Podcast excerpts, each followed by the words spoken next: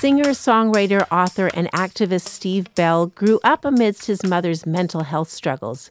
His personal story of difficulty, suffering, and loss bring a unique wisdom to intimacy and relational connection. He's emerged as an artistic advocate of truth and beauty. He's a mentor for many and a compassionate, inspirational leader, both in his music and in his activist work as an ally for Indigenous justice issues. So, Roy, today we're interviewing Steve, who just happens to be a really good friend of yours. How did you get to know him? Well, I, I actually met him at the Junos. Ooh. And uh, Did you win something? Did he win something? No, I, I believe he won something, and some act that I produced was up for it, and Hmm. we met backstage. He's released about 20 albums since then. He's won two Junos, and he also, a few years ago, won a Diamond Jubilee Award Hmm. for his contributions, not just musically and artistically, but for his justice work. Yeah. So we were at his concert actually. And then at the end of the concert, I said to you, Oh, I'd love to interview Steve. And you said, Let me see if I can make this happen. Let me happen. see if I can make this happen. and you did. Yeah. When I think about capacity to love, however that's been developed, and my capacity for joy, the requirement for joy for me doesn't mean no suffering. In fact, it's almost more through it, right? Um, those things just kind of deepen in a way that wouldn't have happened if it wasn't for that trauma and coming out the way it did. I'm Rachel Cram. And I'm Roy Salmon, and welcome to Family 360. Conversations exploring life together. Steve, you've had a very busy weekend of lectures and concerts, so thank you so much for being with us. Well, I'm glad to be here. Glad to be here. Very kind of you. Steve, at your concerts, you occasionally mention challenges you faced growing up in the realities of your mom's mental illness. Mm-hmm. You know, as an educator, I know those early years are just so essential to your life. Mm-hmm. And so I'm assuming that must have been a little bit of a a challenging upbringing for you. Yet here you are, so demonstratively loving and pursuing such joy. You really look like you're functioning very well. Thank you. I feel okay for the most part. So I just thought, can you tell me a little more about that? Because sometimes we're tempted to think people who've had some success in a particular area of life, people that seem to have it together, have got there because they've had minimal hardship. Life's been pretty smooth and and often that's not the case at all. So can you tell me a little bit more about your upbringing? Yeah, yeah. Okay, so uh, my father's a minister. Uh, my mother was your sort of very typical Baptist minister's wife, played the piano. We had a charming life. We were good people. We had good friends. Were we you living a- in Winnipeg? No, it was in Drumheller, Alberta. And we had uh, a good and safe upbringing and loved by our parents and loved by our friends and neighbors, all that. And then one day, I was about eight years old, my mother was coming out of the house. Us kids were sitting in the front yard having a, a front yard picnic with my dad and my mom. And she went in to get some lemonade and she came back out. And I remember she walking out with this tray of, of drinks and she just looked ashen faced. And then she just called out my dad's name and collapsed ambulances came and i kind of didn't see her for six months after that she had had a complete emotional breakdown that obviously was building for some time it was coupled with profound anxiety disorder and depression and it was brutal. Hmm. And it just changed our life. It was just it was a train that came out of nowhere and just decimated our family right? And you just you make all these associations. So for me it was traumatic because why would this have happened to us unless something was wrong with us? Hmm. So, Steve, what fed that perspective, do you think? Because that's such a heavy load for a child. Yeah. Again, be, being sort of Christians at that time, sort of the assumption is if you're good and you kind of do everything right, everything should go well for you. At least as a child, that's how I perceived it. If you're a good boy, Santa will bring you, you know, gifts, and if you're a bad boy, Santa will give you coal. My capacity for understanding what was going on was a little boy looking at it from these sort of other narratives and pulling those in saying, therefore, if our lovely, beautiful, safe home was decimated, somebody's to blame. So that kind of threw me into that whole thing.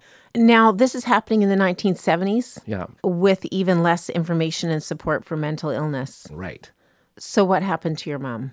Well, this is back in the day of of um, heavy drug therapy and shock treatment, and they just pounded her, you know. And she came back about six months later, and she was almost physically unrecognizable.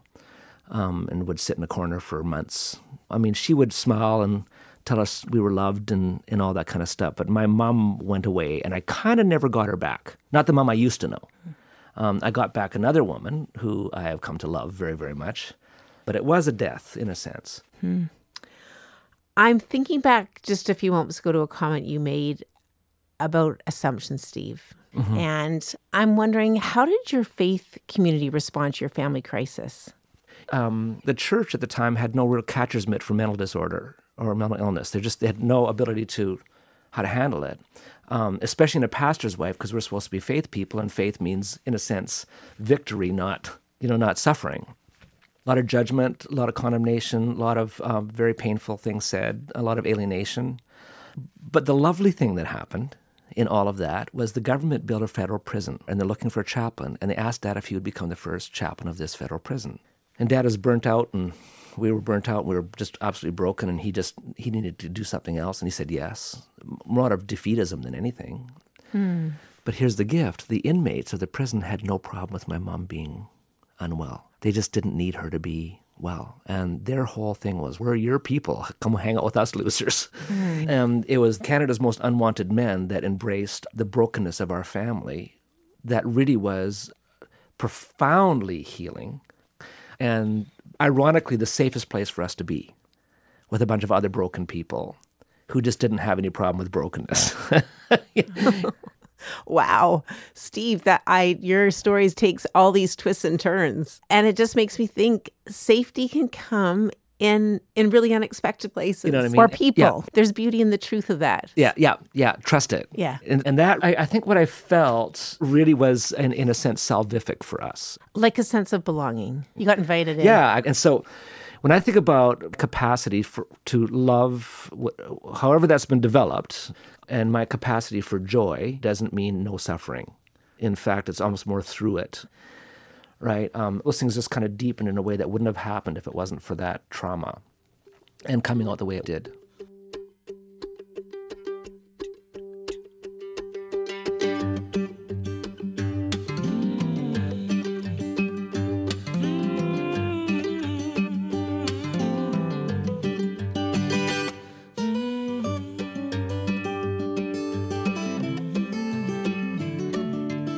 Listening to you as a mother, I know for myself, and I think most all moms feel this way. You just want your child's life to be perfect, and you want to be everything you can for Mm-hmm. your child, so that they can turn out like I think you've turned out, Steve. Mm-hmm.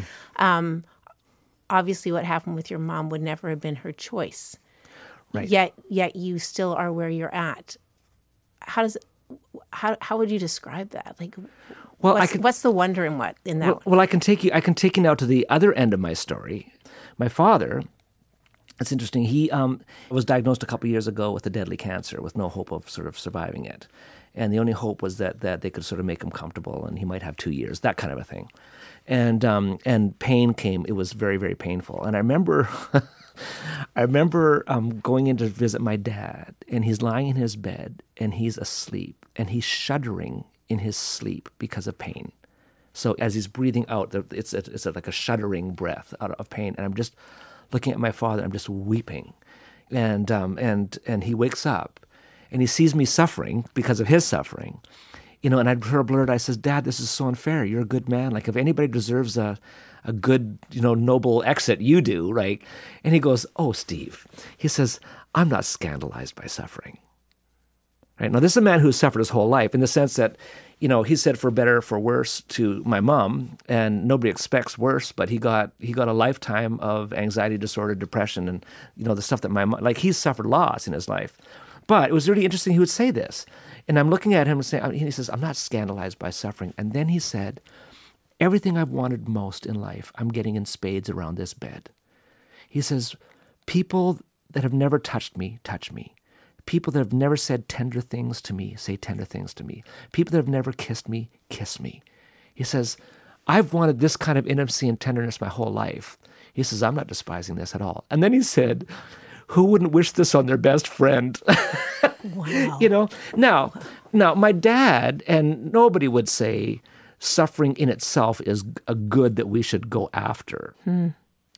But there is some principle of the cosmos where something good comes when we don't despise what's going to come anyways, and that we seek the gift in it.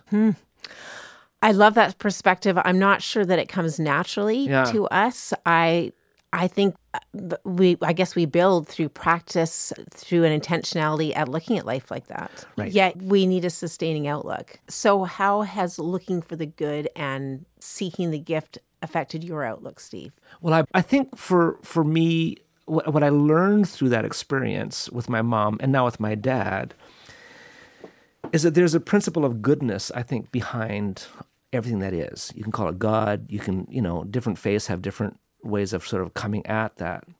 But if that's true, if you can have a faith in that foundational goodness, um, that's part of the DNA of everything that it is, then there's some part of you you can kind of say there's no such thing as a bad day. Where's where's the gift?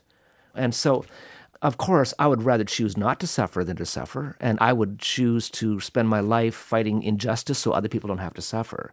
But suffering itself is not the problem, um, and suffering often is actually the, the way that we find the deeper gifts that connect us to each other, that connect us to a deeper understanding of, of who we are in relationship to each other and the cosmos and to the divine. Hmm. There's a mystery in it, and we shouldn't try to be too eager to explain it away in rational terms because it can't be done. Steve,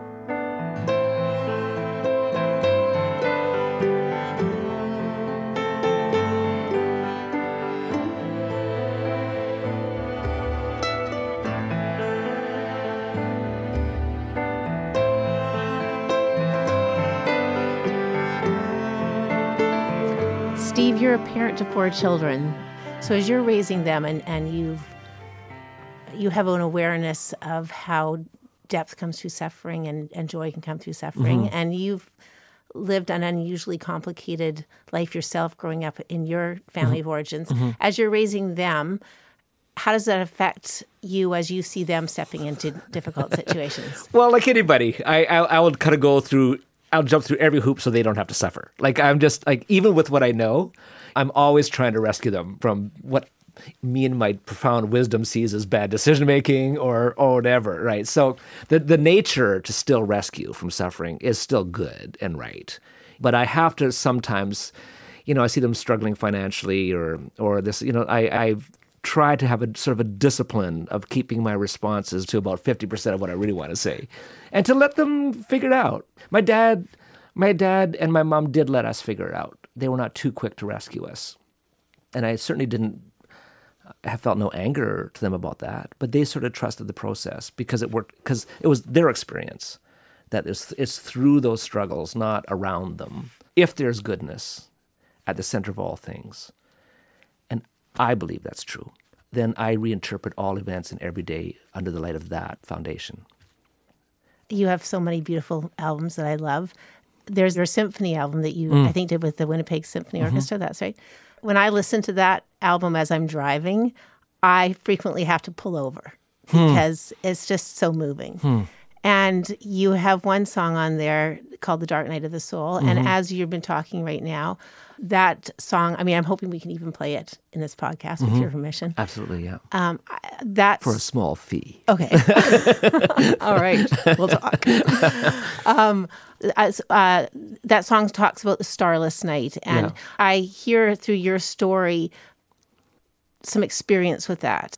How would you relate that song to your your experience with dark nights and pursuing joy and Well, see, well, that's that song. Um, it comes from a poem written by Saint John of the Cross. He's um, yeah. So that's a that's 15th great. century Oh, poem. yes, you know, with an incredible story about his horrible torture. like Yeah. yeah, not only yeah. Can can you tell It's us? it's really interesting, and he came from a place where he wasn't doing monastery reforms, and some of the brothers in his own um, tradition didn't like his reforms, and it, like literally imprisoned him in, a, in like a, a cell about twice the size of this table in utter darkness for over a year, tortured, beaten. Um, Complete deprivation, no light, no ability to read. Um, and it was in that darkness that he wrote this poem, Dark Night of the Soul, which is considered the, the pinnacle of Spanish poetry.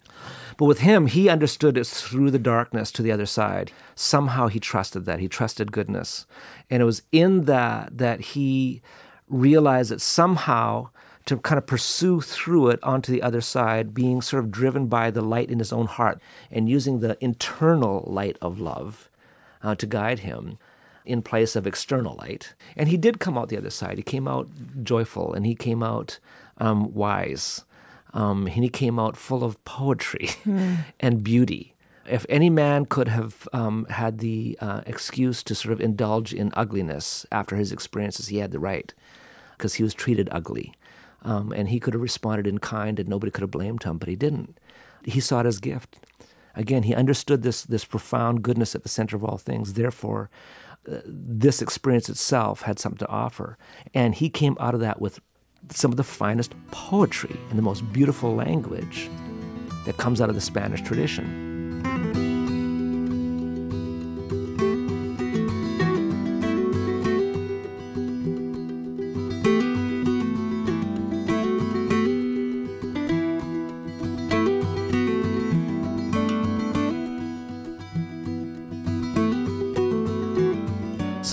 You go back and you look at some of the great songs um, in history, some of the great poetry, some of the great literature, and you start looking at the lives of the people that wrote that stuff.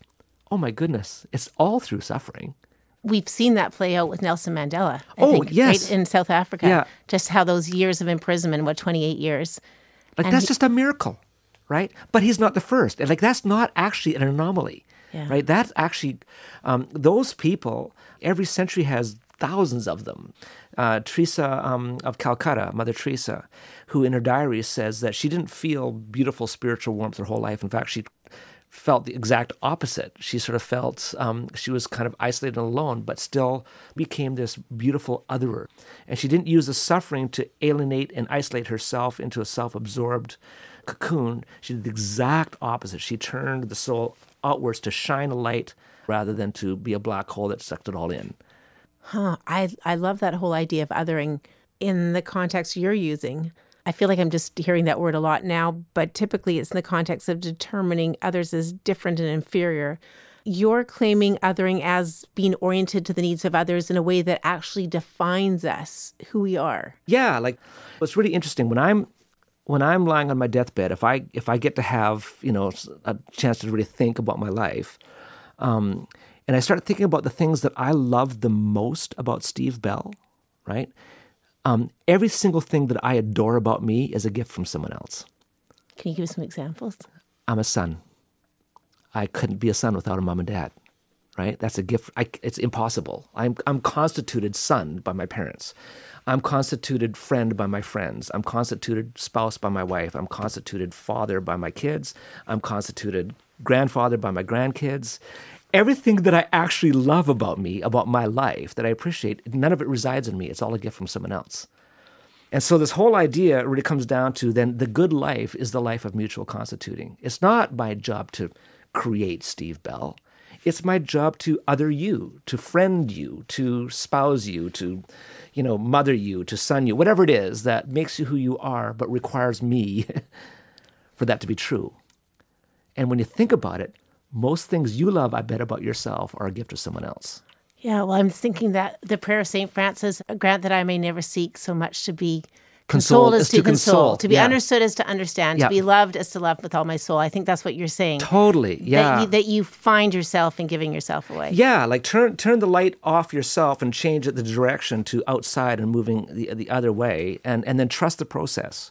Not everybody's going to do it back. That's fair enough, right? Because we're all broken and we're all hurting, and not everybody's there yet. But the, the the great saintly lives are the lives that learn how to turn that light away from themselves and, and project light and beauty and goodness into others. It's powerful.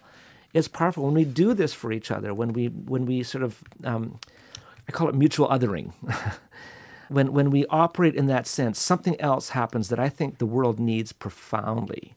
Really, in the end, I think spirituality. I mean, there's so many great definitions, but really, what it is is this capacity for the other. You know, and that could be human other, or it could be um, physical other, like nature.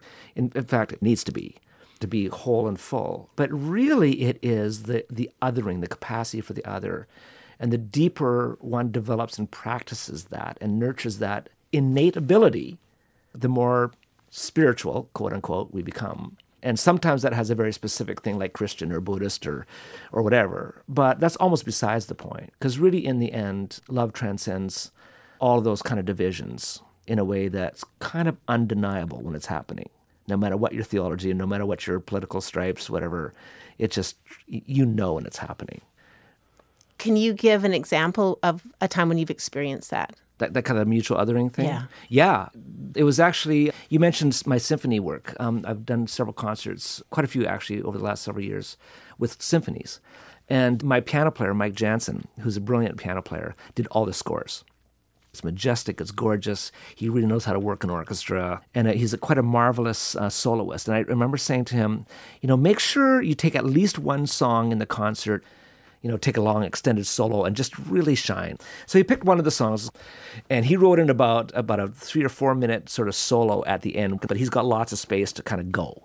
The first night we did this, the concert hall was on fire, the sound was great, everybody was into it, the orchestra was killing it. It was just one of those great, great nights. And it came to this song and he started to take on this solo. And I'm looking at him, and I'm realizing within about two or three bars that this is a special night. That he's he's got a unique freedom tonight, and what's coming down the pike is just fantastic. And he was getting this really complex rhythmical soloing. It was just brilliant. It was it was unbelievable. And so I dial into him, and I'm thinking with my guitar playing. I'm, I'm listening really carefully to everything he's doing, and trying to just do things with my guitar that give him more energy, that kind of push him further, push him further, push him further, without getting in the way. And he locked eyes with me as he's playing, and I locked eyes with him, and we're just we're just staring at each other. His fingers are flying, and I'm I'm not looking at my guitar. He's not looking at his piano, and I'm just dialing in as closely as I can. And this really complex rhythmical conversation started happening between the two of us. And then all of a sudden, I realized that what I was doing to him, he was doing to me. He was fascinated with what I was doing, um, and he was trying to play things that that pushed me further. And I was trying to play things that pushed him further, and nobody was leading. We were mutually othering. The second that I realized what was going on, you you can air this or not because it's a little weird, but it's like everything stopped in time and space. Um, he froze, I froze. There's no sound. It was just a, a, just an absolute freezing of time and space. And then I heard this voice that said, "Pay attention. This is who I am." That was years ago. I, I've almost still not recovered from it it was this powerful moment of revelation where I mean, to use very inclusive language, where I, I think the, the, the divine one told me who he, she is through an experience that we had together, you know, kind of condescended to our experience of this mutual othering and saying, Yeah, you get it. This is who I am. And it's out of this who I am that you've been created in the first place. Right? And that's that's where I started really understanding everything that we've been talking about.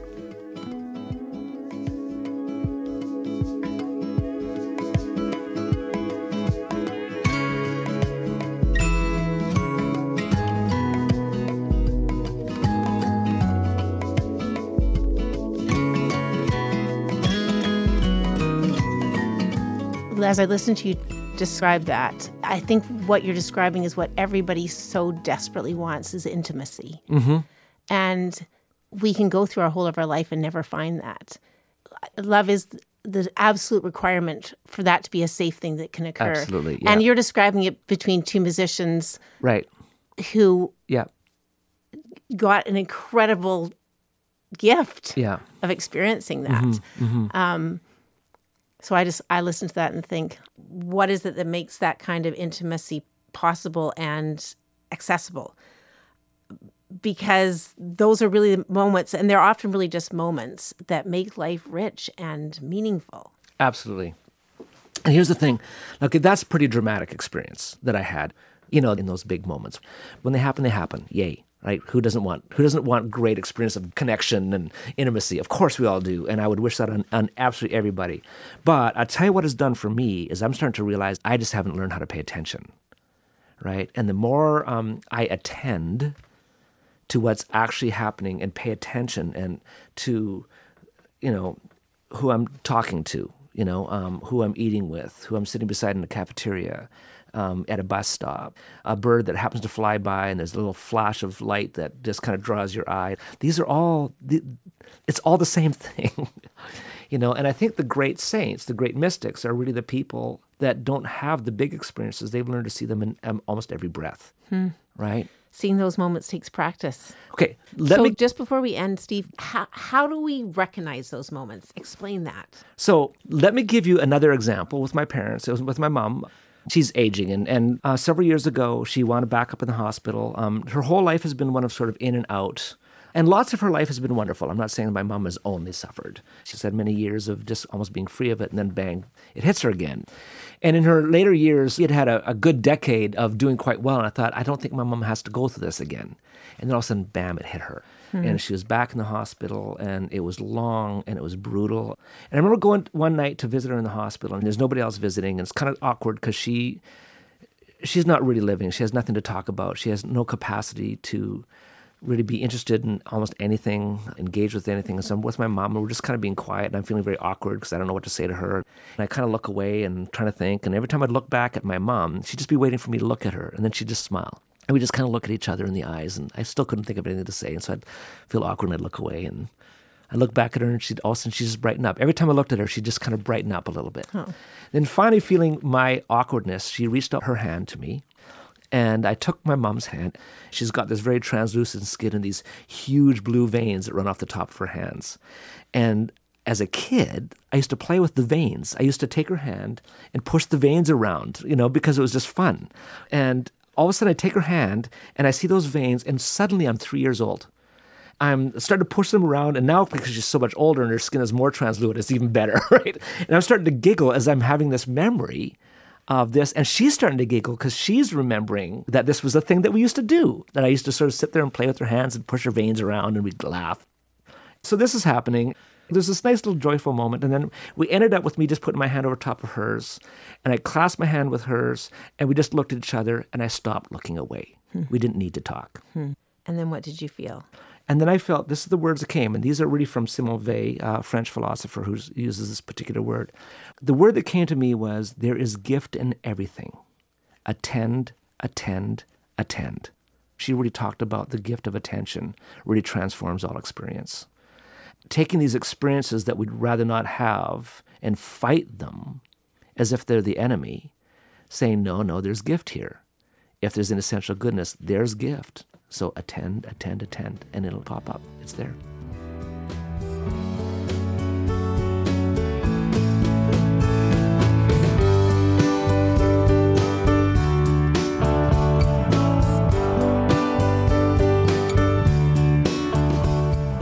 Our thanks to Steve Bell for his time and for his interview. Yes, and for his wonderful music that has been woven throughout this episode. So fabulous. Thank you, Steve.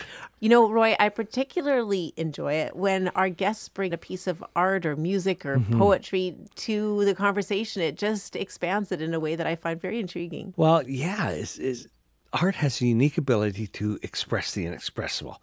It gives voice to things in our lives that are often wordless. And when you bring that to an interview where it is words, People can resonate on a different level. yeah. And so we want to resonate on a different level by bringing Steve's song Dark Night of the Soul as an exit piece. Yeah.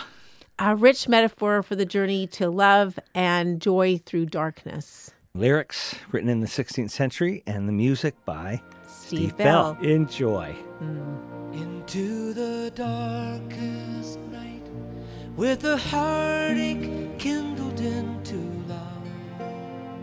I took a chance when at last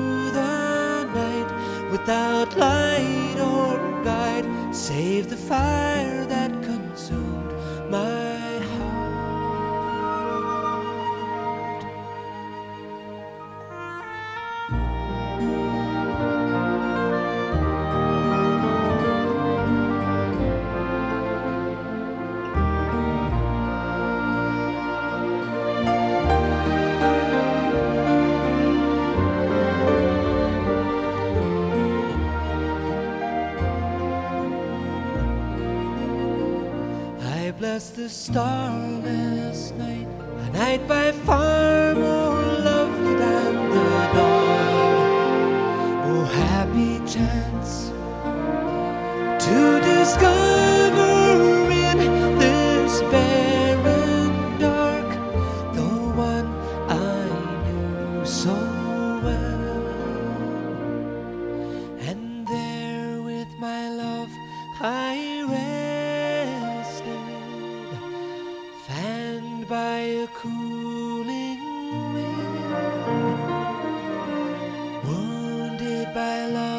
caresses suspend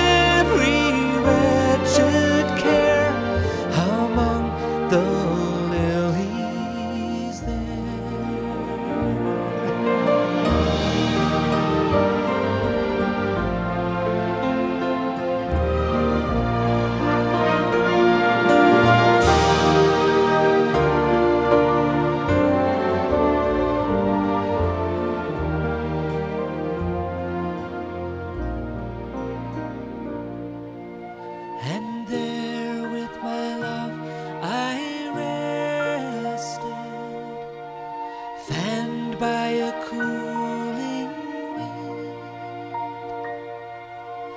wounded by love's caresses, suspending all my senses. Bless this house.